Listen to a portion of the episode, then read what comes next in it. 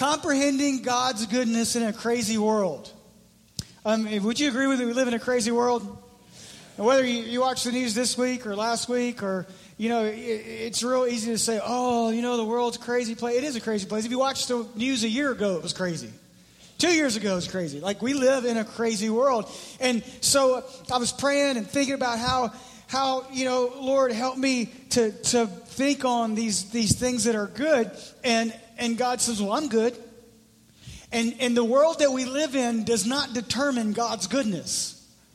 But how do we experience God's goodness? How do we live that goodness out so that we can uh, uh, translate that to the people that we interact with every day, to our coworkers, to, to people in our family?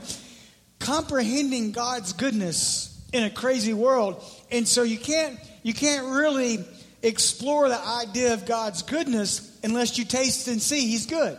Psalms 34, verse 8 Taste and see that the Lord is good. Blessed is the one who takes refuge in him. So I can talk about being good, but until I get into the Word of God, until I experience the goodness of God in my everyday life, it, it's, it's kind of like talking about steak. Anybody love steak? If you don't eat meat, then think about an eggplant. I don't know what. I love steak. I love steak. And we'll talk about the word love in a minute, but I, am just telling you. But you can talk about steak all you want, but until you really sit down with a big, fat, juicy ribeye, right? Until you until you take it, cut it, and put it, you can't really experience the goodness of meat. So, I got a grill going back here, out back, and I've got a steak cooking. So I'm going to go out just for a second. We got this new technology where you're going to follow me with a, a video camera. Are you ready?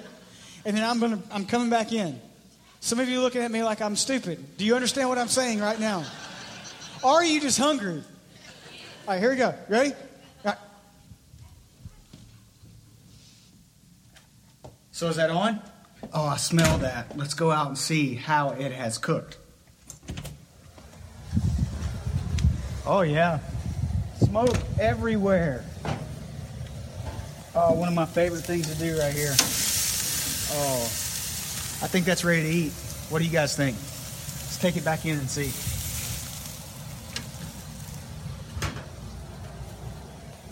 Here we go. Taste and see the Lord is good. Who's hungry?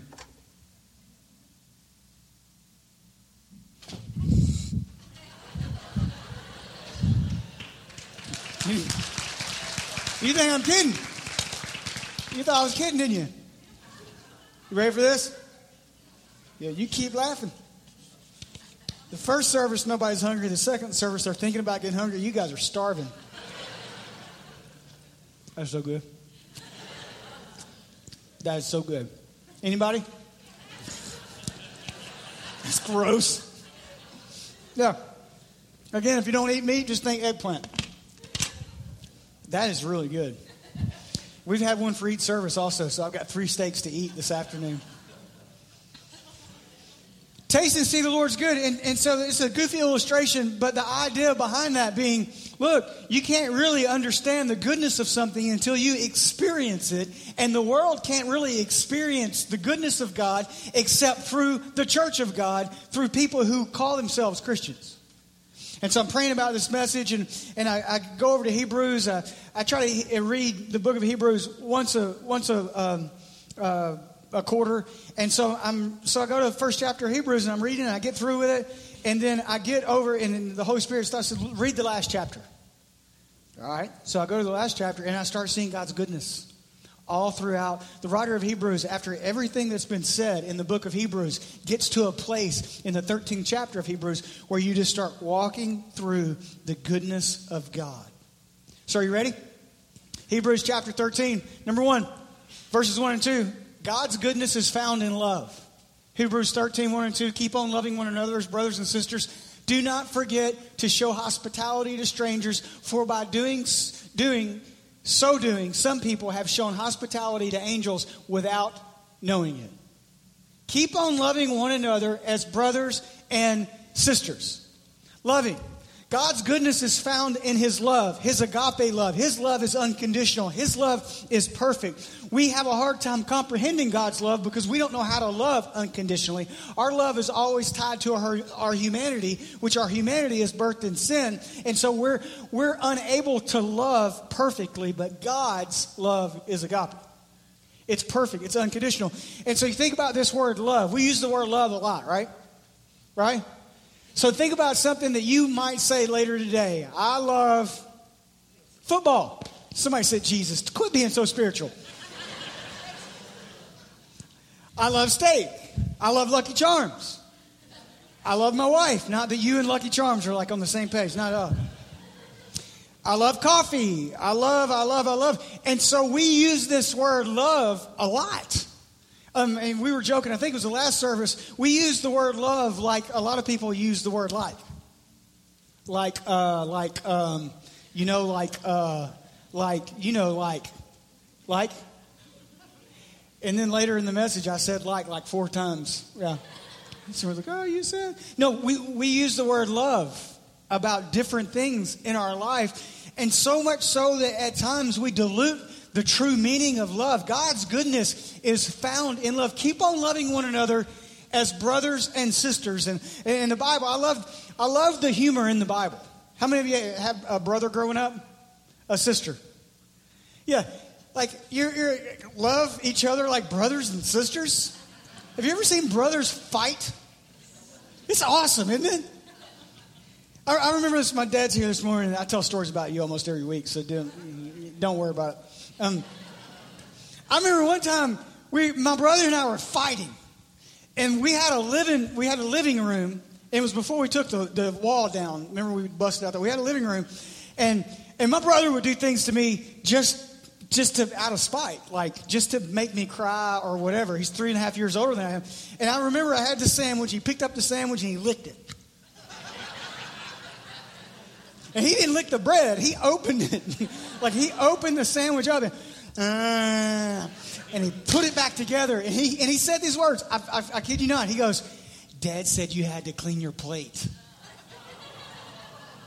yeah. And my dad at the time was working nights. And so he slept during the day. And if we made a peep, like we, it was not good. And so I was like, eh. so I start, so I picked the sandwich up and I threw it at my brother. And he was like, You're going to get in trouble, you're going to get in trouble. And so then, in perfect dad fashion, he comes in, he spanks both of us, right? He's, he's like, Somebody's got to be wrong here. Come here. so, so, the humor of the Bible keep on loving one another as brothers and sisters. But the idea behind that, there's, there's no one in my life that I would trust more than my brother to stand up for me at a time of need. Does that make, does that make sense? So that brings meaning to that word love. God's goodness is found in love. Don't forget to show hospitality to strangers. In other words, be nice. Where did the church, when did the church, when did Christians stop being nice? When did, when, like, somebody tell me, when did that happen? Right? When did we get, like, off on Angry Street? Like, eh, eh, some of the most negative people, and, and none of you here, none of you some of the most negative people I know have a honk if you love Jesus bumper sticker. They're just, they're mad at everything. They're mad. Like, they're, they're the people who count your 10 items in the express lane.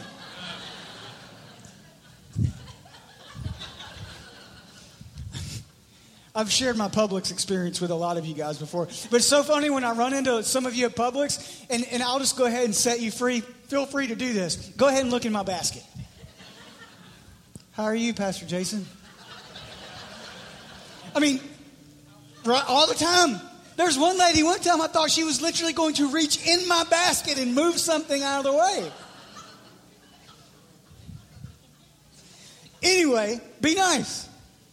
Do not forget to show hospitality. Be nice, for by doing so, some people have shown hospitality to angels without knowing it. In other words, don't forget to be nice because you never know if that person you're going to be nice to is someone God is bringing across your path that needs to be someone to be nice to them that day.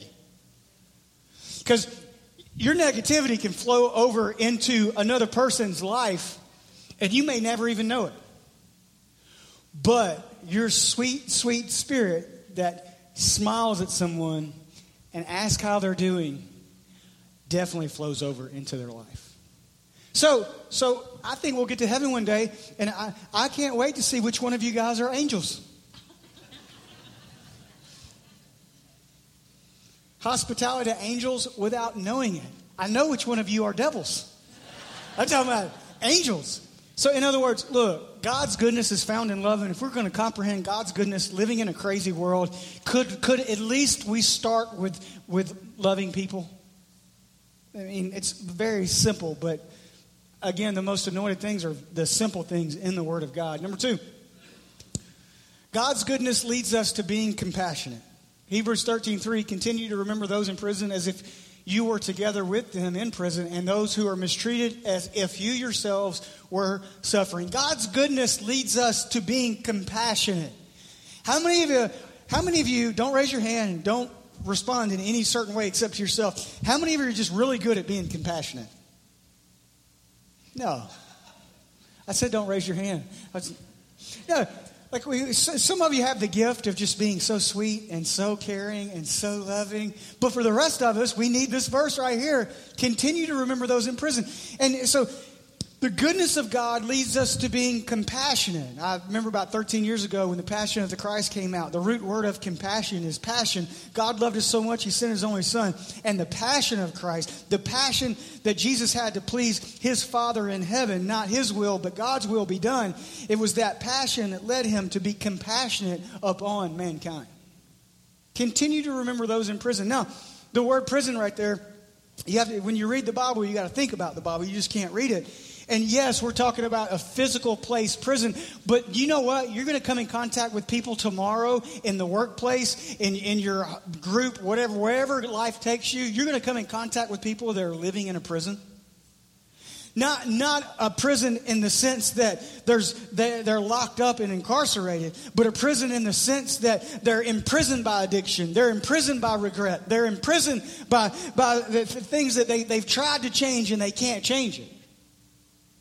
And, and the writer of Hebrews is saying, listen, remember those in prison. In other words, put yourself in someone else's shoes. And, and, and remember, remember what it was like when you had trouble falling asleep because you had no peace in your life before you met Jesus.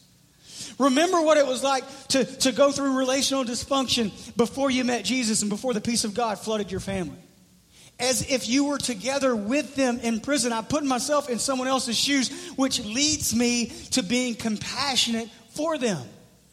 You guys here? Yeah. Did Anthony, Anthony said you guys were really awake earlier? Just kidding. So, so the, the idea of compassion, as if you were together with them in prison, and those who are mistreated as if you yourselves were suffering. The goodness of God is found in the people of God the goodness of God leads us to be compassionate because we've experienced the goodness of God in our life and we want other people to experience that. So we got to put ourselves in someone else's shoes and, and stop being so important and so busy. The Good Samaritan, right?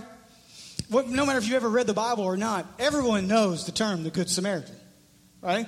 Even Seinfeld. Remember the last, remember the last episode, Seinfeld? Some of you guys. Does anybody Seinfeld? Jerry Seinfeld? It was a TV show, like in, okay. There's a Good Samaritan law. Everybody knows about the Good Samaritan, but here's the thing about the Good Samaritan. To, to be a Good Samaritan, to be Christ like, you have to get off your horse. You have to get down in the ditch. You have to be willing to give of your resource, to bind up someone's wounds, to take them somewhere, to, to spend time, to spend money. And, and we can't do that if we're so important. That's what that story teaches us. That story teaches us about the religious people and about the government who were too busy to help this Samaritan that was left for dead in a ditch. And then here, here, here comes the good Samaritan and is willing to do what no one else was willing to do to help this person who had been beaten. That takes time, that takes resource. Above all, it takes caring. Are we a compassionate people? Because the world's looking for goodness. Can they find it in us? It's a great question, isn't it? If you yourselves were suffering, I think about suffering, I think about the flu. Anybody had the flu lately? Not today, lately. Yeah, over the past. The flu is terrible, isn't it? Uh, okay, anybody had the stomach flu lately? Don't raise your, yeah, oohs, right. Yeah, hugging the toilet. Oh, God, kill me now. I, the, the, times that I've been blessed enough to have the flu, I, I, look at someone else who says, Oh, I'm sick, I got the flu. And if you've had it lately, you look back and you go, Oh, my, can I bring you something? Can I do anything for you? Because I know what you're going through right now. So, do we look at everyday life like that? With a society that's like, you know what? Someone needs to care for these people. And that's where the goodness of God is found, comprehending the goodness of God in a crazy world. Number three, God's goodness brings contentment and confidence. Verse 5 of Hebrews 13 Keep your lives free from the love of money and be content with what you have because God has said, Never will I leave you, never will I forsake you. So stop on verse 5 right there before we get to verse 6. God's goodness brings contentment. When I realize how good God is to me, I'm content with my life. Our society, our culture teaches us to not be content, doesn't it? I mean, be honest with yourself. When you see someone pull up in the church parking lot in a brand new car, what's your first thought?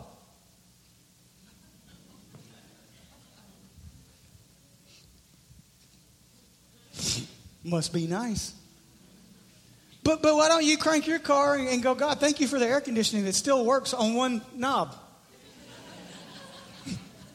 right?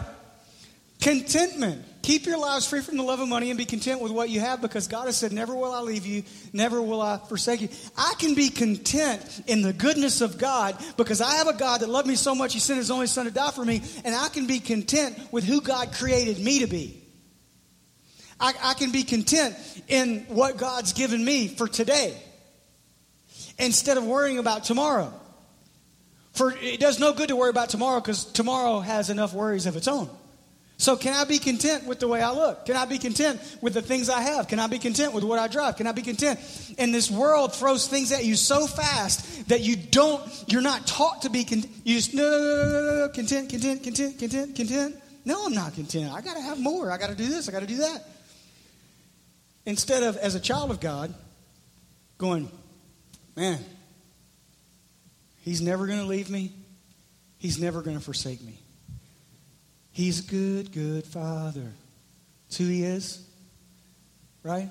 He's good. And we can rest in that. So, contentment, I love being around people who are at peace with themselves. Don't you love people like that? They're, they're super at peace with themselves. And, and things can be going crazy around them, but they're like, you know what? I'm content with who I am.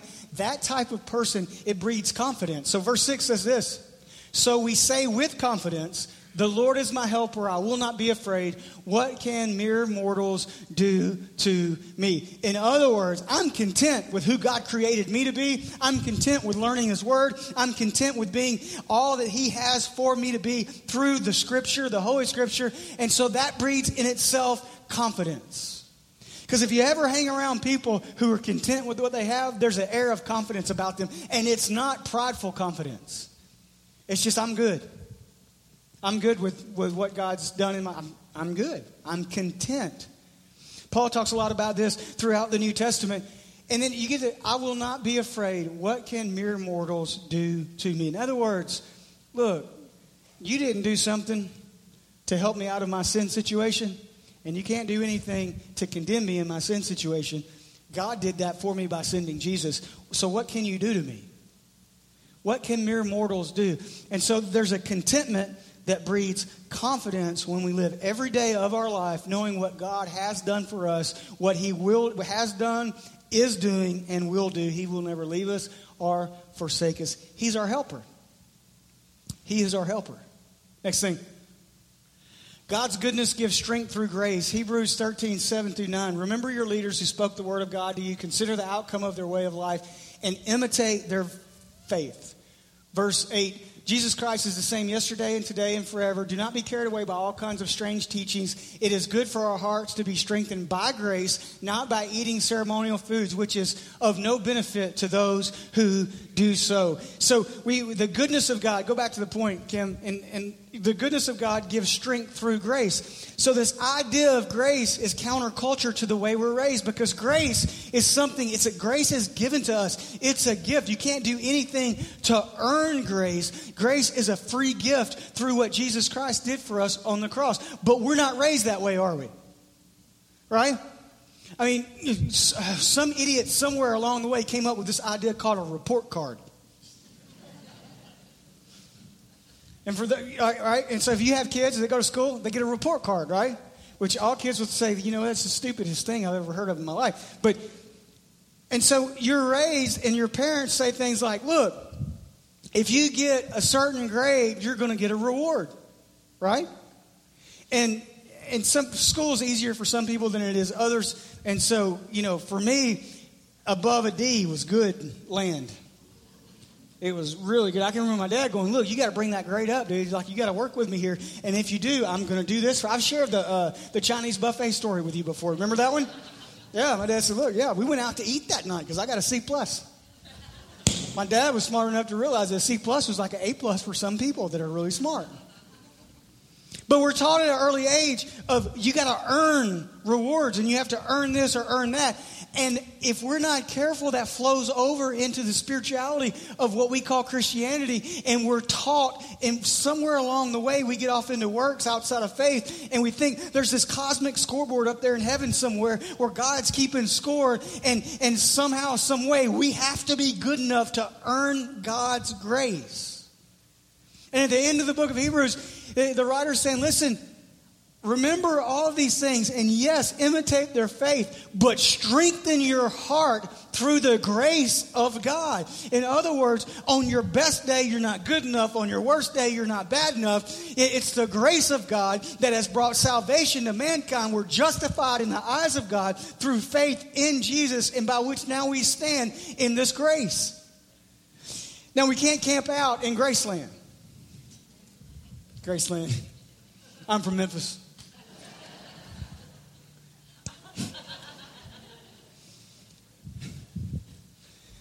You can't camp out in Graceland.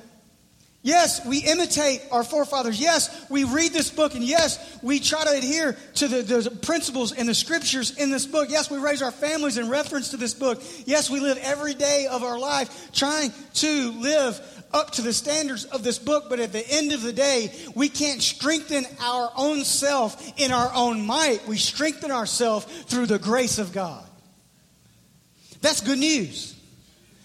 I mean, that, if you've never said amen in your life, you should say amen right there. Somebody wake up and say amen. Hallelujah. That's, that's great news. And again, that doesn't give warrant to do whatever we want to do and just think that God's good. No, it's a process. We're working this thing out.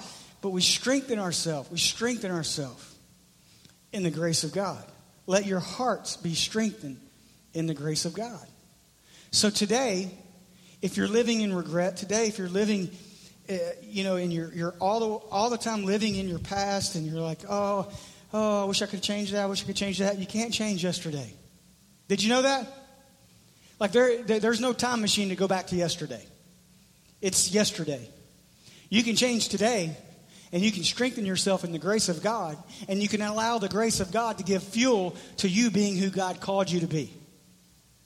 Strengthen your heart by the grace of God. The goodness of God is found in the grace of God, through the grace of God. Last thing God's goodness is forever. Hebrews 13, 11 through 14. The high priest carries the blood of animals into the most holy place as a sin offering, but the bodies are burned outside the camp. And so Jesus also suffered outside the city gate to make the people holy through his own blood. Let us then go to him outside the camp, bearing the disgrace he bore. For here we do not have an enduring city, but we are looking for the city that is to come. Now, you got to understand this. You have to understand that the writer of Hebrews, all through the book of Hebrews, has been talking about the law. He's been talking about the old order. He's been talking about sacrifice. He's been talking about the high priest. He's been talking about how religious as you had to do. You sacrifice this animal, and they take the animal outside the city gates because the animal was unclean, but it, it, they shed the blood. And so it's drawing this parallel all the way to the point where the grace of God is found in Jesus Christ. And now it says, towards the, the end of Hebrews, let us then go to him outside the camp, bearing the disgrace he bore, for we, here we do not have an enduring city. But we are looking for the city that is to come. So, what religion was not able to do, God did through his own son, Jesus Christ. And so now, Jesus, in, in, in the line of the high priest became the high priest and fulfilled every letter of the law for he did not come to abolish the law but so so that the law could be made alive. And so here now jesus comes on the scene does what no other man could do and gives himself blameless spotless to humanity for our sin. And so the writer of hebrews saying look let's go to him.